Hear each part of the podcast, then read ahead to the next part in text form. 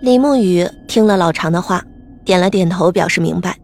不过这会儿的李沐雨也没有再去查看档案的心情，因为李沐雨相信了这些事实后，对于议案科升起了极大的兴趣，还有老常嘴里常提起的那个同事凌然，在议案科即将与自己共事的人，这都让李沐雨好奇不已。老常带着李沐雨跨过档案区，继续往前走，那里便是真正的办公区。不过不知道是由于医案科的性质，还是建筑的原因，办公区的采光并不好，在中午这里也是昏暗沉沉的。在办公区是一个个的隔挡，每一个隔挡都有一张办公桌和一个椅子摆在那里。李沐雨细心地数了数。总共五个位置，这样说来，除了自己和老常，应该还有三个人。老常指了指在后面的一处隔挡，示意李沐雨将东西放在那里。随后，老常自己则走到了一处没有椅子、只有一张木板凳的办公桌前坐了下来。李沐雨把东西放好，看到老常所坐的板凳时，眼睛露出了疑惑。老常看着李沐雨说道：“没什么，我习惯坐板凳。”李沐雨点了点头，可是他没敢说，心里却升起了一个念头。他总觉得这个医案科的人都不会是平凡的正常人。老常给李沐雨简单的介绍了两件案子的经过后，便不再理会李沐雨，坐在自己桌前，气定神闲的喝起了茶。不过，李沐雨却被在医案科所见的一切勾起了兴趣，想到自己以后也将插手这样的案件，不由得心中莫名的开始有着几分的激动。在激动之余，李沐雨对于自己即将一起共事的同事也好奇了起来。李沐雨记得，办公区还有三个位置是空的，除了先前老常讲述的案件中提到过的凌然。那么，其余的几个人会是谁？心里虽然好奇，可是见其他三个人还没有来，李沐雨便起身朝着档案柜走去。李沐雨翻出的档案倒是很全：公共安全专家机关刑事拘留、提请检察院逮捕令、公共安全专家机关办案人员起诉意见书及案卷、证据供录、检察院公诉书。甚至还有最后的法院审判。他翻开了一份档案细看，说来也巧，他刚好翻到了先前老常给自己的关于陈家坝水鬼事件的档案。别的倒还没有什么特殊，可是，在那关于几个小孩溺水身亡的结案报告上却写着，在水草密集、无游泳保护措施处戏水溺亡。他拿着这份结案报告询问老常，李沐雨记得，老常讲的案例中那几个孩子明明是水鬼索命。老常看了看档案，放下了手中的茶杯，笑着看看李沐雨，回答道：“我们的案件是按照正常程序来的，可是，在结案报告对外界的公布时，我们总不可以说是水鬼索命吧？”毕竟这个社会需要安定。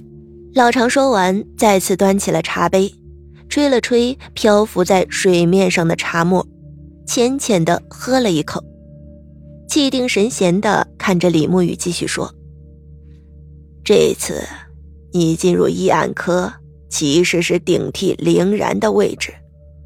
我老了，我这身体是断不能在一线破案了。”而剩下这些本来是该凌然去做，可是上面要调凌然去外省破案，这个自然要再次选个人出来，所以就选到了我。是的，你的性格，你的能力，我们都是做过调查的，原本还在烦恼怎么把你拉进来。怎么让你相信这些东西的存在？巧了，刚好你就遇到了。就在这时，医案科的门被打开了，老常看到来人笑了笑，算是打了招呼。一旁的李沐雨看到来人三十岁上下，一米八左右，身材格外的壮实，尤其是脸上那股子坚毅的表情，完全就是一个完美男警察的形象。李沐雨看到来人，不由得有些艳羡，心中小声的嘀咕着：“长得这么标准，怎么不去拍警察宣传片儿？”随时案可以结了。来人说着，递给老常了一份档案。他把档案递给老常之后，转头看着李沐雨，嘴角露出一个好看的微笑，对李沐雨说：“你就是李沐雨吧？人确实不错。你好，我叫林然。”说着，林然伸出了手。李沐雨没想到，这个人就是老常所说的林然。李沐雨停顿了片刻，便赶紧伸出了手，和林然握了握手，并回答林然道：“我是李沐雨，以后请多关照。”林然笑了笑，对李沐雨说：“哼，以后可没办法多关照你，这边的担子还是要你来扛的。”互相寒暄了之后，老常似乎又想起了什么，转头看向李沐雨说。你的调职手续应该也快下来了，我先把你的单警装备申请上去。李沐雨习惯性的点着头，可是，在老常的话里，李沐雨猛地听出了什么，需要申请的单警装备。嗯，你是说？李沐雨不由得盯着老常问道：“重案组都有枪。”更何况义安科。不过我们拿着枪其实也没什么用。老常回答李沐雨：“没事没事，不管有没有用，有枪就行。”李沐雨想到了可以配枪，心情异常的开心。一边的林然看到了李沐雨的样子，觉得好笑。老常则摆了摆手说：“别在这傻乐呵了。”胡泽那边尸检报告应该出来了，凌然，你带着李沐雨去看看。凌然点头称是，带着李沐雨离开了办公室。一出办公室，原本一身刚正如模范的凌然突然抖了抖肩，吁了口气之后，松了松自己领口的风纪扣，肩膀一斜，顺手从口袋里掏出了盒烟。自己抽了一根，又递给李沐雨一根。李沐雨看着林然，心中一愣。先前如模范一般的林然，这会儿怎么了？怎么好像一个大地痞？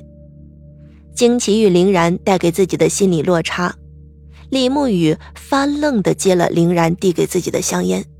林然点着烟，深呼了一口，笑着看看李沐雨。原本让李沐雨感觉温馨的笑容，这会儿看起来却是一脸的邪意。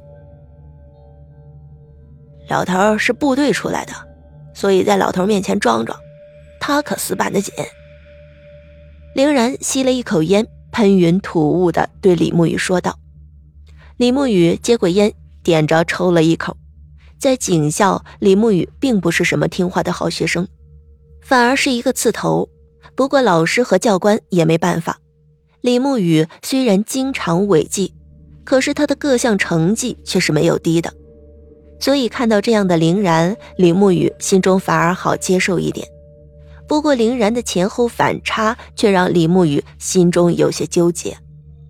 凌然看到李沐雨抽烟的样子，笑了起来，说：“呵呵，好，对我的脾气，那我就告诉你个消息，一会儿。”带你去见的可是一个怪人，凌然说着，引着李沐雨朝着楼下走去。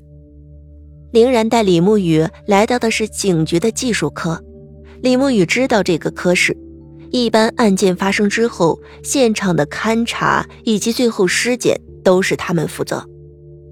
凌然带着李沐雨站在技术科门前，原本李沐雨以为凌然要带着自己进去。